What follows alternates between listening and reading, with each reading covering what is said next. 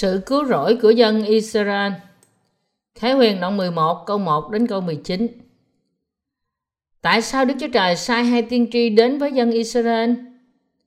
Đức Chúa Trời đặc biệt làm thế để cứu dân Israel.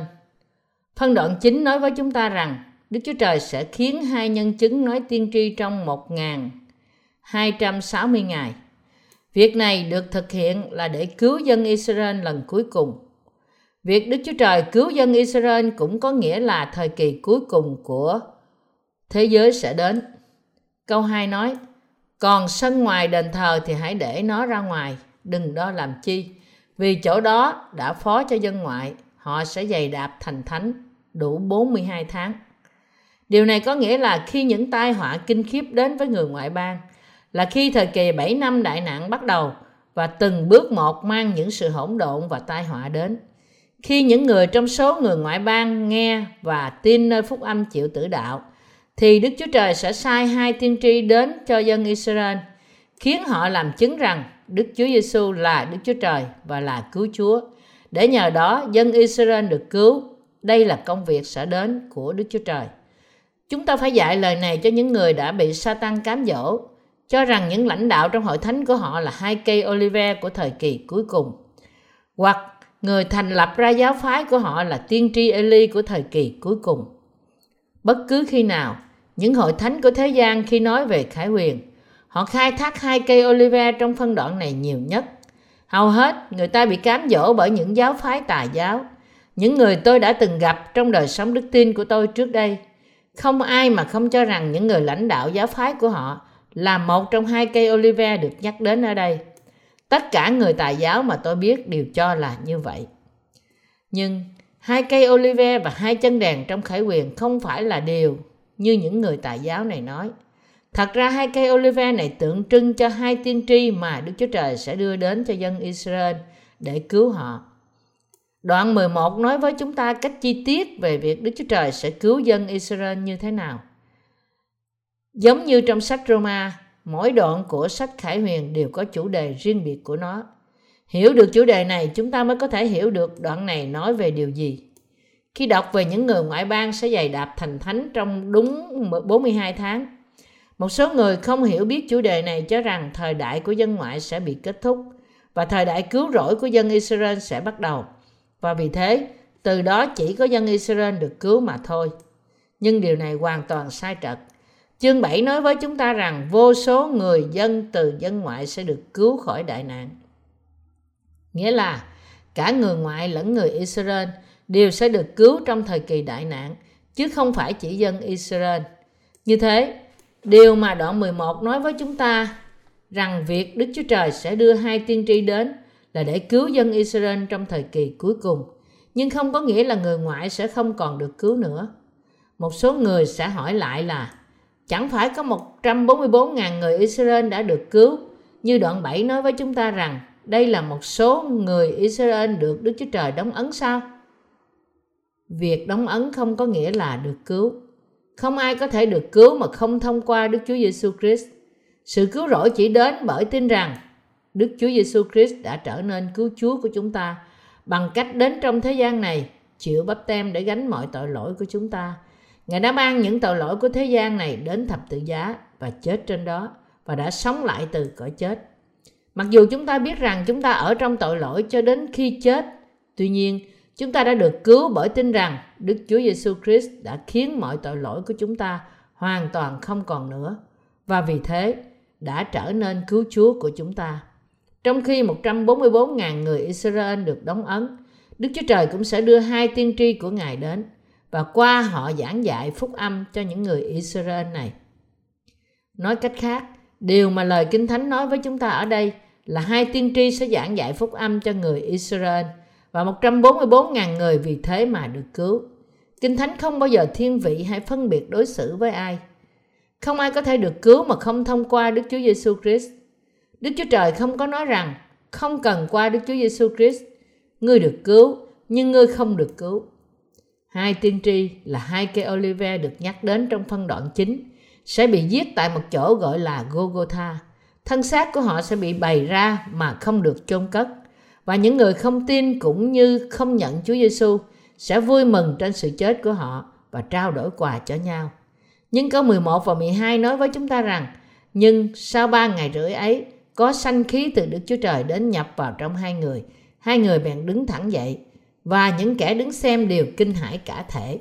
Hai người nghe một tiếng lớn ở từ trên trời đến phán cùng mình rằng hãy lên đây. Hai người bèn lên trời trong đám mây và những kẻ thù nghịch đều trông thấy.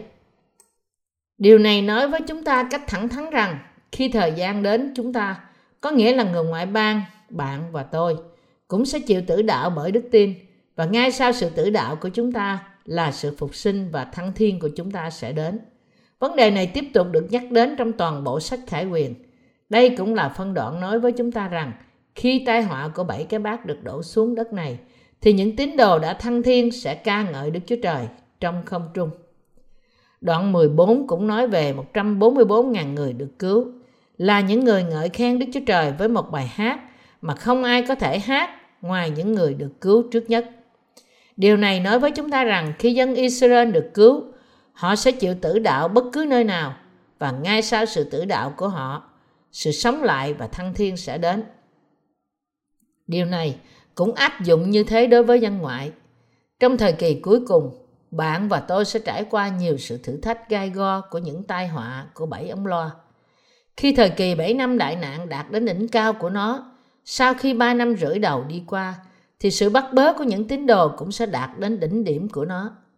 Nhưng sự bắt bớ khắc nghiệt này sẽ chỉ tồn tại trong một thời gian ngắn. Nhiều tín đồ và đầy tớ của Đức Chúa Trời sẽ sớm bị tử đạo, và ngay sau sự tử đạo thì sự thăng thiên của họ sẽ đến. Tại sao? Bởi vì Khải Huyền chép đi chép lại rằng, lúc những tai họa bảy cái bát được đổ xuống thế gian, thì các tín đồ đã ở trên trời ngợi khen Đức Chúa Trời rồi. Lời miêu tả này thật là tuyệt diệu. Khải quyền đoạn 10 câu 7 nói Nhưng đến ngày mà vị thiên sứ thứ bảy cho nghe tiếng mình và thổi loa thì sự màu nhiệm Đức Chúa Trời sẽ nên trọn. Nhưng như Ngài đã phán cùng các tôi tới Ngài là các đấng tiên tri.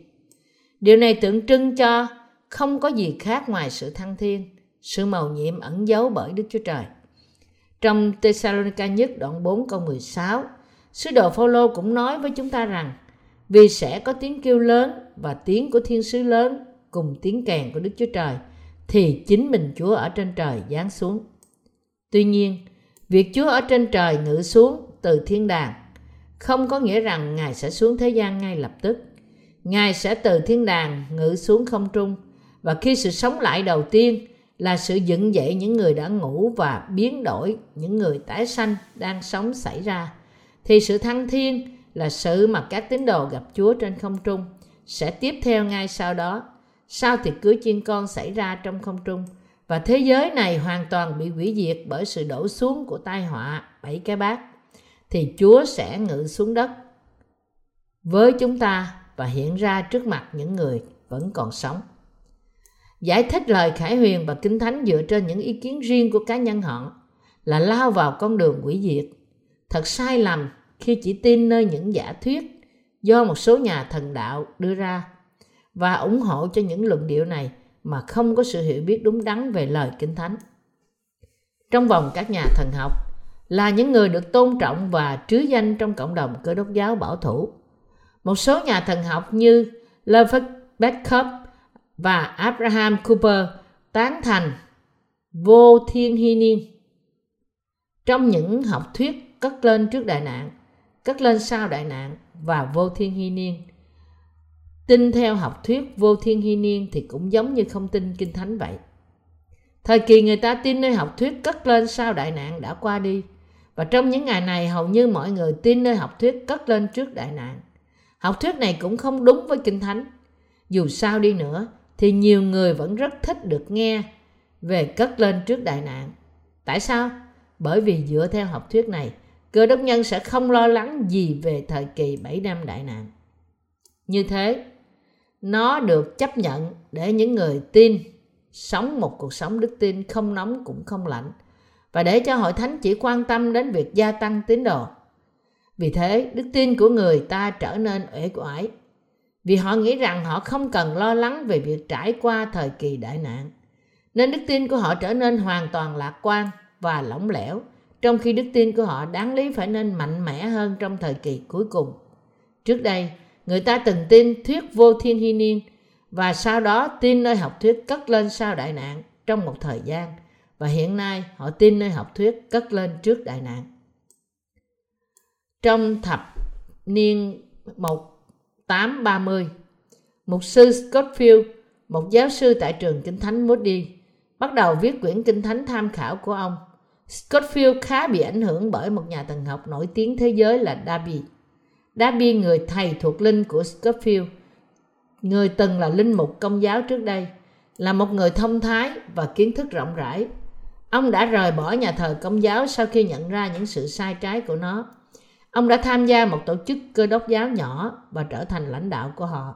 Mặc dù Darby luôn luôn đọc và học kinh thánh, nhưng ông đã không thể luận ra từ khải quyền rằng sự thăng thiên sẽ xảy ra trước hay sau thời kỳ đại nạn. Vì thế, ông đã thực hiện một chuyến đi để tìm kiếm những chứng cớ rõ ràng hơn trong vấn đề này. Trong chuyến đi này, ông đã gặp một nữ thiếu niên là một lãnh đạo của thuyết thần linh. Cô gái này cho rằng đã nhìn thấy sự thăng thiên sẽ xảy ra trước đại nạn trong khải thị của cô ta. Tin nơi điều cô nói với ông và tin chắc rằng sự thăng thiên sẽ xảy đến trước thời kỳ đại nạn. Đặc biệt kết thúc sự học kinh thánh của ông với học thuyết cất lên trước đại nạn. Tuy nhiên, vì người của thời gian này chủ yếu tin nơi học thuyết cất lên sau đại nạn, nên học thuyết cất lên trước đại nạn của Darby không được tiếp nhận lắm.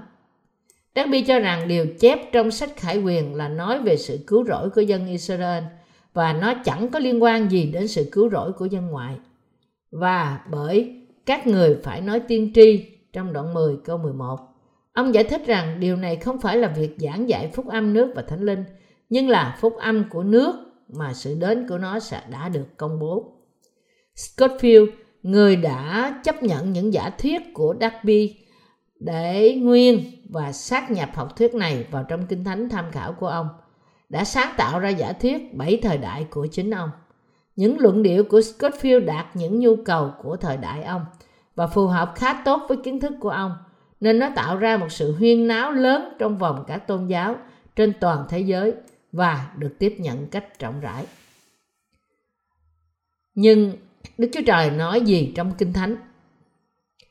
Trong Kinh Thánh chúng ta thấy rằng Đức Chúa Giêsu nói và mở quyển sách với bảy cái ấn trước ngay Đức Chúa Trời là đấng đã chia lịch sử thành bảy thời đại của Ngài với bảy cái ấn. Trong thời đại thứ nhất là thời đại ngựa trắng. Đó là thời đại của sự cứu rỗi, thời đại mà nơi đó Đức Chúa Trời đã quyết định cứu chúng ta ngay khi Ngài tạo dựng vũ trụ và con người.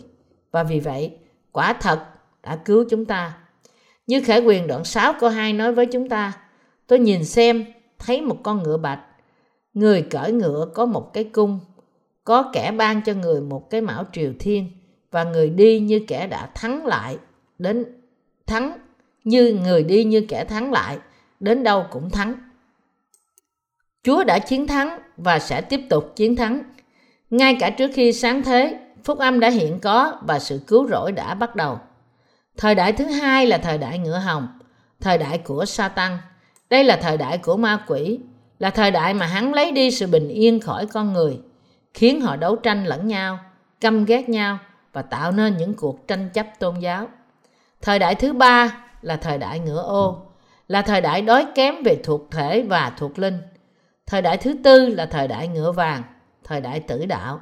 Thời đại thứ năm là thời đại thăng thiên, Đức Chúa Trời đã sắp đặt sự thăng thiên của các tín đồ là một trong những thời đại của Ngài. Thời đại thứ sáu là thời đại của bảy cái bát, gây ra sự hủy diệt thế giới và theo sau thời đại này là vương quốc ngàn năm và trời mới đất mới. Đức Chúa Trời đã đặt thời gian của thế giới vào trong bảy thời đại này trong một quyển sách niêm phong bởi bảy cái ấn. Sự phân chia thời gian vào trong bảy thời đại của Scottfield là sự sắp xếp của riêng ông. Ngược lại, Bảy thời đại được tiên tri trong khải quyền, đoạn 6 qua bảy dấu ấn của quyển sách ở trong tay Đức Chúa Trời đã được chính Ngài sắp xếp. Nhưng người ta nói về học thuyết cất lên trước đại nạn do con người tạo ra và nhiều người tin nơi đó kết luận rằng họ không cần phải tin nơi Chúa cách nghiêm chỉnh. Họ đã quyết định trong lòng rằng Vì chúng tôi sẽ được thăng thiên trước khi đại nạn, nên chúng tôi sẽ ở trong sự hiện diện của Đức Chúa Trời khi thời kỳ 7 năm đại nạn xảy đến. Vì thế, chúng tôi chẳng có gì phải lo lắng cả. Nếu lời Đức Chúa Trời phán với chúng ta rằng chúng ta sẽ được thăng thiên trước thời đại, thời kỳ đại nạn, thì chúng ta không cần phải chuẩn bị đức tin và chỉ cần đi nhóm một à, hai lần mỗi năm là đủ. Nhưng đây không phải là điều mà Đức Chúa Trời phán với chúng ta. Họ sẽ đi nói tiên tri trong 1260 ngày. Họ sẽ dài đạp thành thánh đủ 42 tháng. Lời Đức Chúa Trời này nói với chúng ta rằng dân ngoại bang cũng sẽ được cứu trong thời kỳ đại nạn. Đức Chúa Trời sẽ đưa hai tiên tri của Ngài đến để rao truyền phúc âm nước và thánh linh. Không ai có thể đứng trước mặt Đức Chúa Trời mà không trải qua ba năm rưỡi đầu của bảy năm đại nạn do Ngài sắp xếp khi thời gian thử thách đến. Đức Chúa Trời cũng nói với chúng ta rằng lúc này sẽ có nhiều người tử đạo từ trong đại nạn. Để tin nơi Chúa Giêsu cách chính xác, người ta phải học kinh thánh cách chính xác và tin y như những gì kinh thánh phán dạy. Nếu người ta giảng dạy và tin nơi chính họ mà không học kỹ mỗi trang kinh thánh, cuối cùng họ sẽ trở thành tà giáo. Lý do có vô số giáo phái trong thế giới này cũng là vì nhiều người đặt đức tin của họ trên sự hiểu kinh thánh của họ. Việc dân Israel sẽ được cứu nói với chúng ta rằng chương trình của Đức Chúa Trời sẽ được làm trọn theo như lời hứa của Ngài. Điều này cũng nói với chúng ta rằng Đức Chúa Trời sẽ không bao giờ thất hứa với chúng ta, nhưng sẽ làm trọn lời hứa cách hoàn toàn. Đó là lý do tại sao chúng ta có một hy vọng lớn như thế. Hai tiên tri của Israel sẽ được sống lại trong ba ngày rưỡi sau sự chết của họ và sẽ bay về trời. Đây là sự thăng thiên. Nó đưa ra một kiểu mẫu những người tử đạo trong thời kỳ đại nạn sẽ thăng thiên như thế nào. Và nó bày tỏ cho chúng ta điềm báo trước cho sự thăng thiên của chúng ta. Kinh Thánh nói với chúng ta rằng sau tiếng kèn thứ bảy, thế giới sẽ trở thành nước của Đấng Christ và Ngài sẽ cai trị nó đời đời. Vì thế, những người tin cậy nơi Đức Chúa Giêsu Christ cũng sẽ cai trị với Ngài. Đức Chúa Trời sẽ hoàn toàn hủy diệt thế giới sau sự thăng thiên của các tín đồ. Chúng ta không biết sự hủy diệt sẽ là 100% hay không, vì chi tiết này không có chép trong Kinh Thánh. Nhưng Đức Chúa Trời nói với chúng ta trong Khải Thị, ở trong Khải Huyền đoạn 11 câu 18 rằng các dân tộc vốn giận dữ, nhưng cơn thạnh nộ của Ngài đã đến, giờ đã tới, là giờ phán xét kẻ chết. Thưởng cho tôi tới Chúa là các đấng tiên tri, thưởng cho các thánh và các người kính sợ danh Chúa, thưởng cho kẻ nhỏ cùng kẻ lớn và quỷ phá những kẻ đã quỷ phá thế gian. Sự thăng thiên chắc chắn sẽ xảy ra khi đỉnh điểm của ba năm rưỡi đại nạn qua đi. Không chính xác đúng ba năm rưỡi, nhưng có thể qua một chút. Điểm giữa của ba năm rưỡi là lúc đại nạn đạt đến điểm cao của nó. Đây là lúc các tín đồ từ trong dân Israel sẽ chịu tử đạo và sau đó sự thăng thiên sẽ đến. Khi sự thăng thiên xảy ra, chúng ta sẽ tham dự bữa tiệc cưới chiên con trên không trung. Trong khi chúng ta tham dự trong bữa tiệc cưới chiên con trên không trung, như Matthew đoạn 15 nói với chúng ta, thì tai họa bảy cái bát sẽ đổ xuống đất này. Ngợi ca Đức Chúa Trời trên không trung và nhìn thấy mọi việc đang xảy ra trên đất, chúng ta sẽ cảm tạ Đức Chúa Trời nhiều hơn vì mọi ân điển của Ngài. Tôi hy vọng và cầu nguyện rằng qua lời Khải Huyền, bạn sẽ có thể nhận biết khi nào những ngày cuối cùng đến, tin nơi lời Kinh Thánh cách đúng đắn, sống cuộc sống bởi đức tin cách bền vững và chuẩn bị cho tương lai để dân sự ngợi khen, tôn kính và thờ phượng cho Chúa. Khi bạn tham dự trong bữa tiệc cưới chiên con với Ngài, bạn phải chuẩn bị đức tin của bạn ngay bây giờ. Tôi hy vọng rằng lời khải quyền sẽ chứng minh đó là một sự hướng dẫn lớn cho bạn trong những ngày sắp đến, nhắc nhở lòng bạn lần nữa rằng bạn sẽ phải sống bởi đức tin trong phúc âm nước và thánh linh một cách thành thật và siêng năng